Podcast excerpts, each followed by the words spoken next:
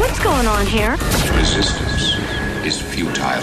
This Indeed, you are, Paul. is It's in my hand! Fan Effect.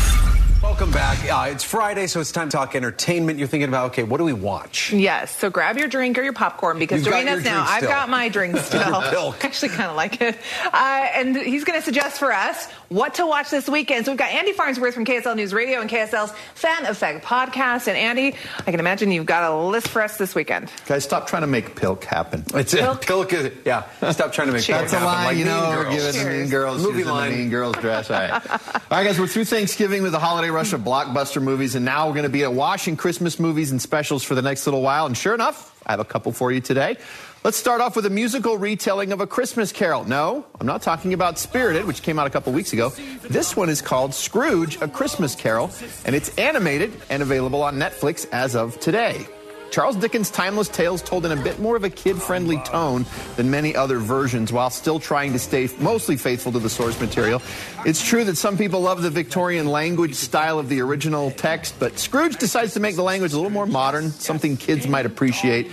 Most know the story. Ebenezer Scrooge hates Christmas, but after the visit of the spirit of the dead partner Jacob Marley and three other ghosts, Christmas past, present, and yet to come, Scrooge experiences a change of heart.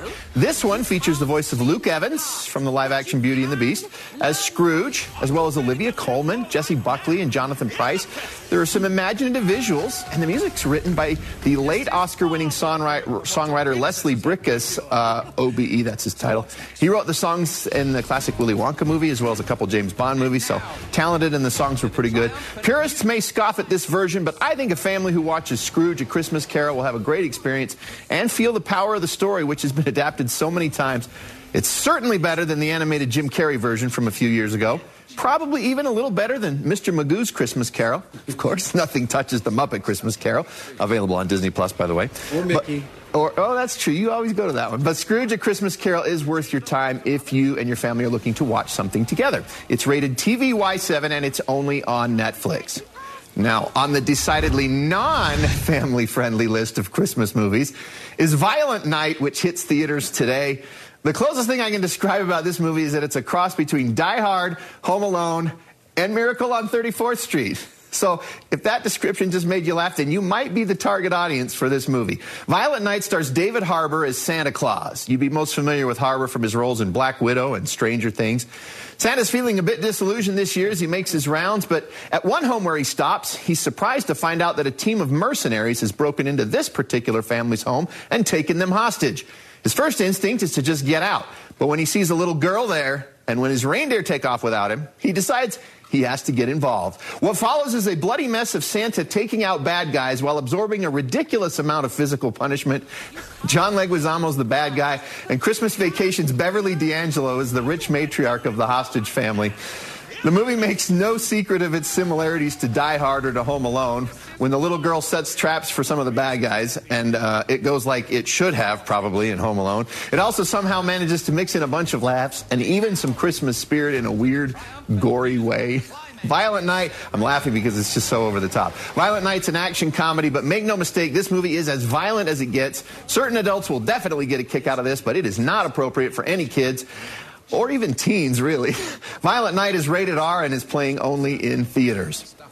Now, moving away from the Christmas themed releases of the week over on Disney Plus, we have a streaming series that is a sequel to a beloved 1980s fantasy movie. The original movie Willow was from George Lucas and Ron Howard and featured Val Kilmer and a young Warwick Davis as a swordsman and a sorcerer who rescued an infant empress from an evil witch. The new series, also called Willow, brings Davis back to his role as the Nelwyn sorcerer, as well as Joanne Whalley as the former warrior Sorsha years after the events of the first film. A dark magic threatens the kingdom of Tir Asleen, and only the long lost princess Elora Danan. That was the baby in the original movie, only she can be able to stop it. Problem is, Elora Danan's been missing for years. When the Prince of Tir Asleen is kidnapped, Willow leads an unlikely group of heroes on a dangerous rescue mission to places far beyond their home and a world beyond imagination. Grown up fans of Willow, the movie, are probably the target audience uh, for this series. I actually hadn't ever watched the movie before I watched the first two episodes of the series, so I don't quite have the built in fondness for the characters. There are probably some Easter eggs I missed, sorry, but it's a decent fantasy adventure, I guess. Be aware of the TV 14 rating, though, as there may be some content some parents might not be comfortable with. Some parents may want to watch the first episode or two themselves before they watch it as a family. The first two episodes of Willow are available to stream now, with a new one dropping each Wednesday on Disney Plus. Now, here are a handful of other movies and streaming series you may want to know about, but I didn't have time for a more in depth discussion.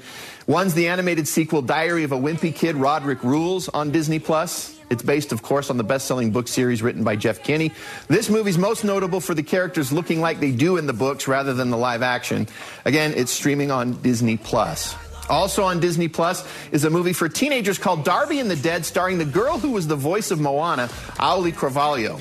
She plays Capri, a popular high school snob who dies at school in an accident, then prevails on her childhood best friend Darby, a geeky loner who also happens to be able to see and talk to the spirits of the dead to help her out. It's kind of a mix of Mean Girls and The Sixth Sense, and it's got a surprising amount of crude language, so heed the PG 13 rating, but it is available to stream on Hulu.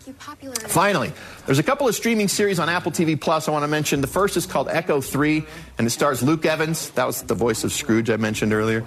He's a man with deep military experience and a complicated past trying to rescue his sister, a scientist who's gone missing in Colombia. It's kind of a black ops military thriller series, and it's rated TVMA. Four episodes available now, with a new one dropping every Friday on Apple TV Plus.